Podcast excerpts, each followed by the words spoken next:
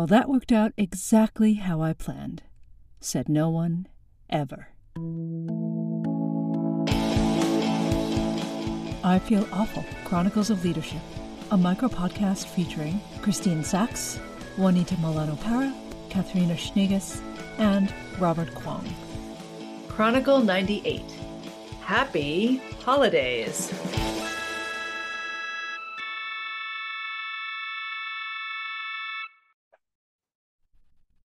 Or is it?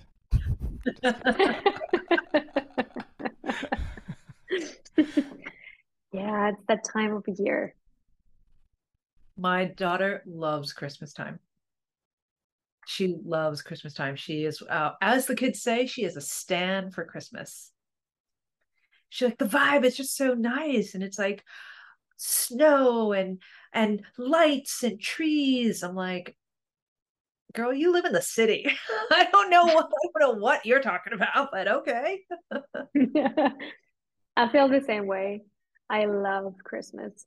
We don't celebrate Thanksgiving in Germany, so for me, once Halloween is over, um, I'm allowed to sneak in Christmas decorations in our household, but I have to be very delicate in the beginning, so it's not not too much. Not really noticeable, but I'm always like sneaking it in a little bit more, just tiny little piece at a time. I feel the same way. I, for me, Christmas is well, I'm an introvert, so I I, I admire spending time at home. I love the small gatherings where you're not meeting with hundreds of people, but just like close friends where you stay home or you get out.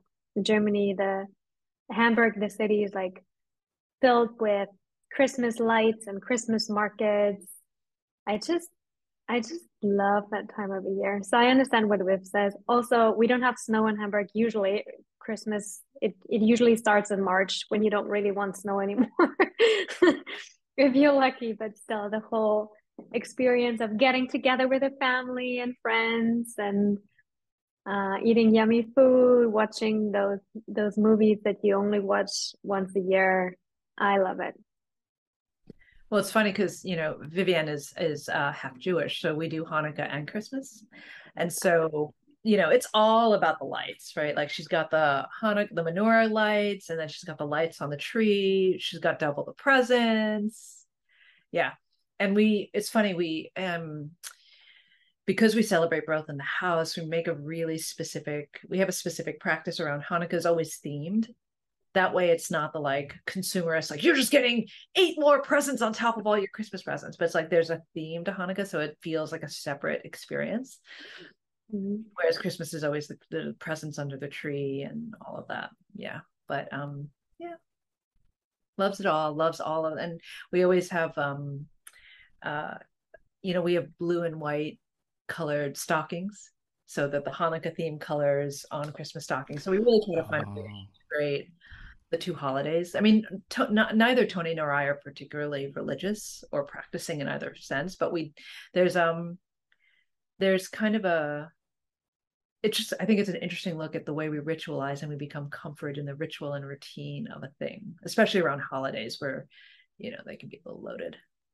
Mm-hmm. Yeah. So you both How do you feel about this season?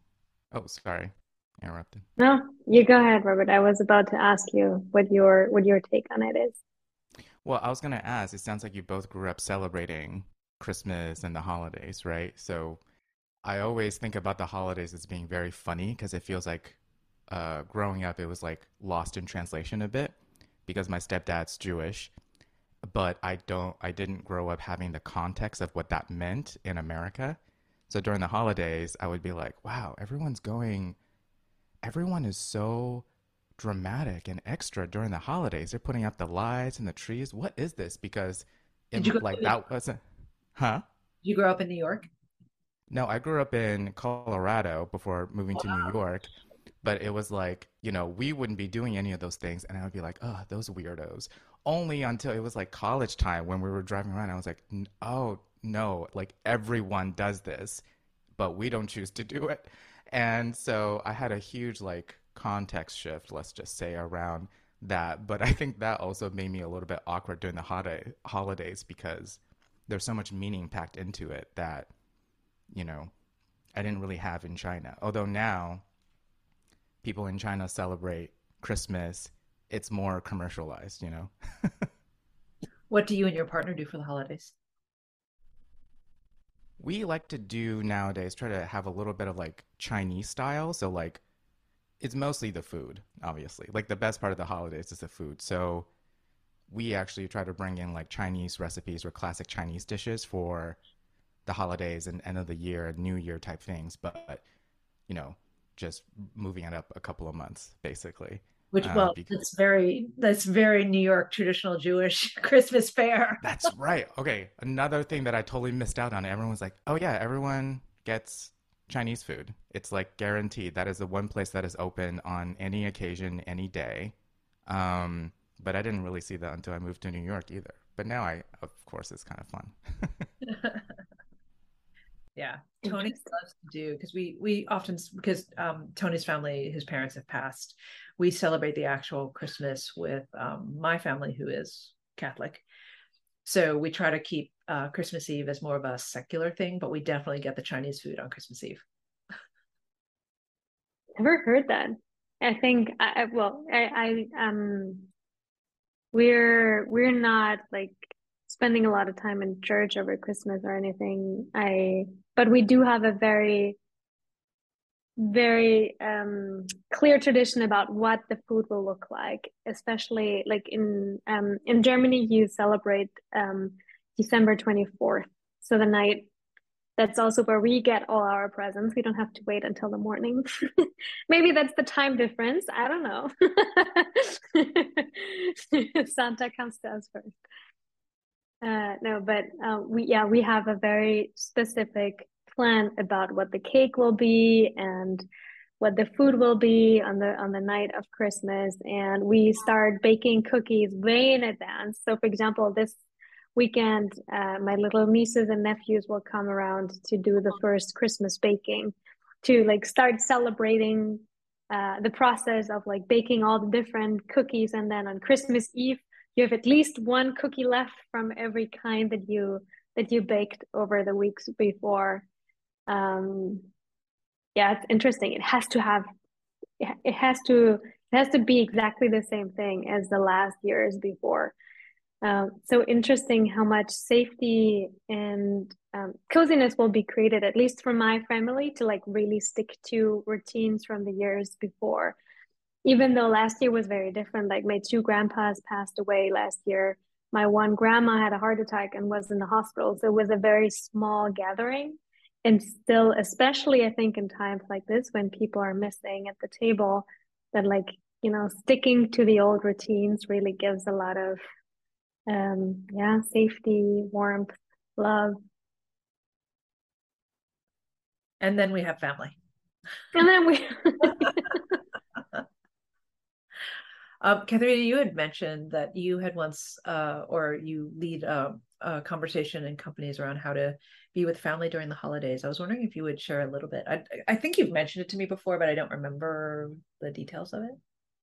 Yeah, well, not well. The the workshop, the training that I that I facilitated wasn't about family, but it became about family. It was uh, it was actually leadership training about um, empathy, how to build and how to uh, practice your empathy muscle and I facilitated one last year in November uh, with an American company. So it was right before Thanksgiving. People started thinking about traveling home, like meeting up with their family again. And we had a conversation about where we stop with empathy, where we stop being empathetic, where we stop being compassionate with people.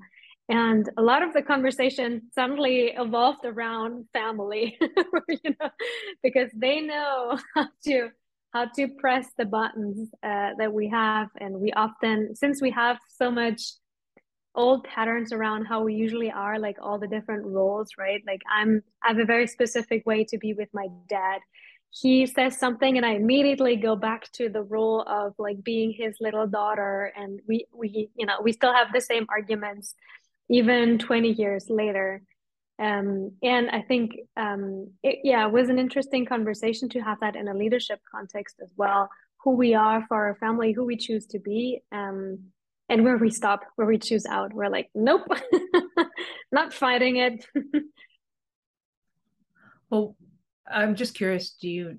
What did you is there research or like anything around the the kind of edges or the places where people stop typically? Um, around empathy, you mean? Well, with the family, right? Like, oh, with the family, right? Because in my mind, family is the blueprint for all of our relationships, whether we like it or not. We learned how to deal with conflict. We learned what authority is. We learned about partnership and collaboration via siblings, nieces, nephews, cousins, whatever. And so, I mean, the holidays are so often quite focused on family dynamics anyway. And so just I'm just curious because if that's the place where a lot of our coping mechanisms start, right? We can we can easily see any like we can we can see a lot of kind of how we are in a corporate environment or in a business environment, who we are as leaders as kind of like shadows or echoes of some sometimes of our how we are about family. Yeah, oh, I'm sure there is. I don't have um, studies on top of my mind right now, but I, um, I'd second what you say with like how how we were with our family is a blueprint of how we show up in different areas as well. And oftentimes, people or coworkers or supervisor or you know those who really get to us usually have similarity with you know parent figures or siblings or something um, so I bet there is a bunch of research around it. I don't have anything uh, to bring here right now. The conversation that we had um, last year was was not designed to end up like a family conversation about how we are with them uh, over the holiday season. But what I what I took away from it, what I thought was interesting, was to practice there as well because we often talk about leadership and where places where we often start practicing is with our teams with our team members with the the organization that we work in but we you know with our family we usually stop. Like we just fall into old patterns. We accept that this is how it will go. We get triggered by the same thing and we often don't practice what we do there as well. So for example you know acknowledging or noticing when we stop with empathy and like how we can you know attempt to uh, understand their perspective a little better or something. I love, you know, that saying like some people love the idea of like a workplace. It's like, oh, it's like a big happy family. You know, that's how you know things are working. And especially nowadays, I think there's been more literature out where I'm just like, you know, if I ever hear that, I was like, oh, God, please don't, please don't be like my family. you know, it's just really funny to see the same dynamics show up in every place. And obviously, when people talk about like setting boundaries and stuff, I think with family and our close relationships, it's it's the hot it's the hardest. At least for me, I notice all the reasons I have for like, uh, I don't want to, but I will, or like, uh, you know, they didn't mean that. Like every every reason I have for, um, maybe breaking like a boundary or maybe experiencing some disappointment, like all of the reasons I have for it it kind of starts to show up and notice with like the families of like how I navigate choices with them and requests and things like that. And I'll have the same sort of like behavior sometimes in teams or with work, you know, the stories that we make up for a situation.